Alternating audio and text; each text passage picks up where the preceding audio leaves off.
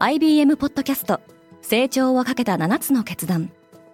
成長をかけた7つの決断とは今後3年間に世界を形作ると予想される7つのビジネストレンドについて IBM が何千ものクライアントとの対話に基づき提言をしたものです。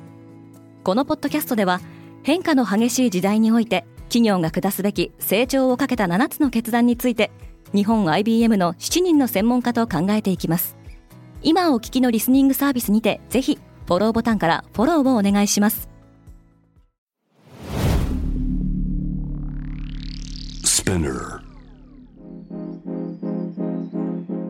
おはようございます。山本ソニアです。2月4日金曜日世界で今起きていること。このポッドキャストではニューヨークのニュースルームから今まさに発信されたニュースレターを声でお届けします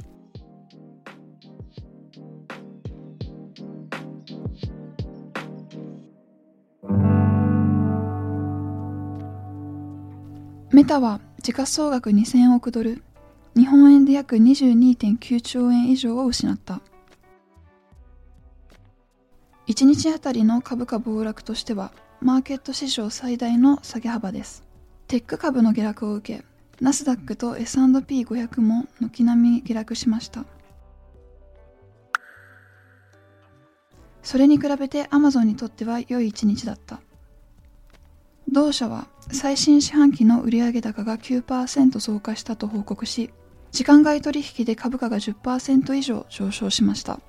アマゾンプライムの年会費も値上げです。イングランド銀行が政策金利を引き上げた。利上げは3ヶ月ぶりで2会合連続です。ヨーロッパ中央銀行は金利を据え置きましたが、2022年の利上げを完全に否定はしていません。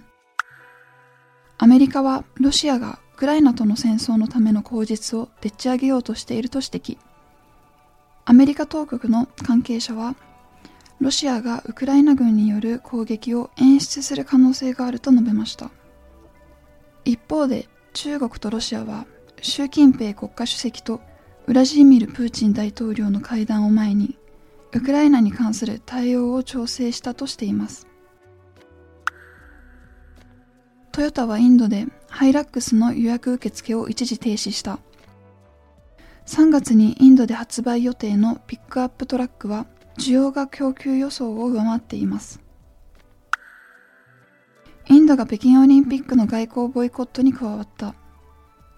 インドは中国との国境であるインド北部ラダックで2020年に起こった軍事衝突に関与していた中国兵が聖火リレーに参加することに抗議しました。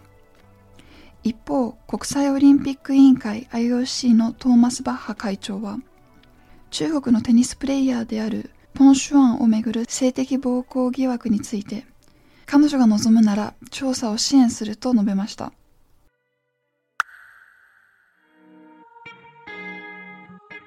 今日のニュースの参照元は概要欄にまとめています。面白いと思った方はぜひ Spotify、Apple Podcast、Amazon Music でフォローしてください。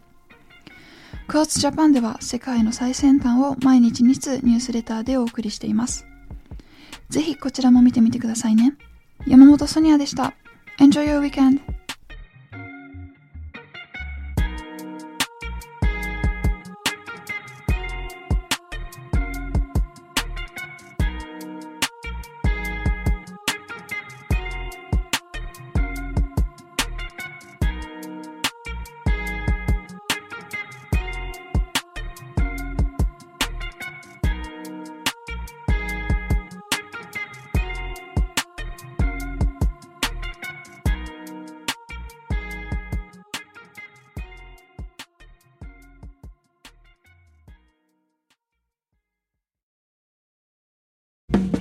リスナーの皆様より多くのリクエストをいただいている話題のニュースを深掘りしたエピソードを週末の有料版で配信中です。今なら1ヶ月無料トライアルを実施中。詳細は概要欄に記載しています。この機会にぜひ聞いてみてくださいね。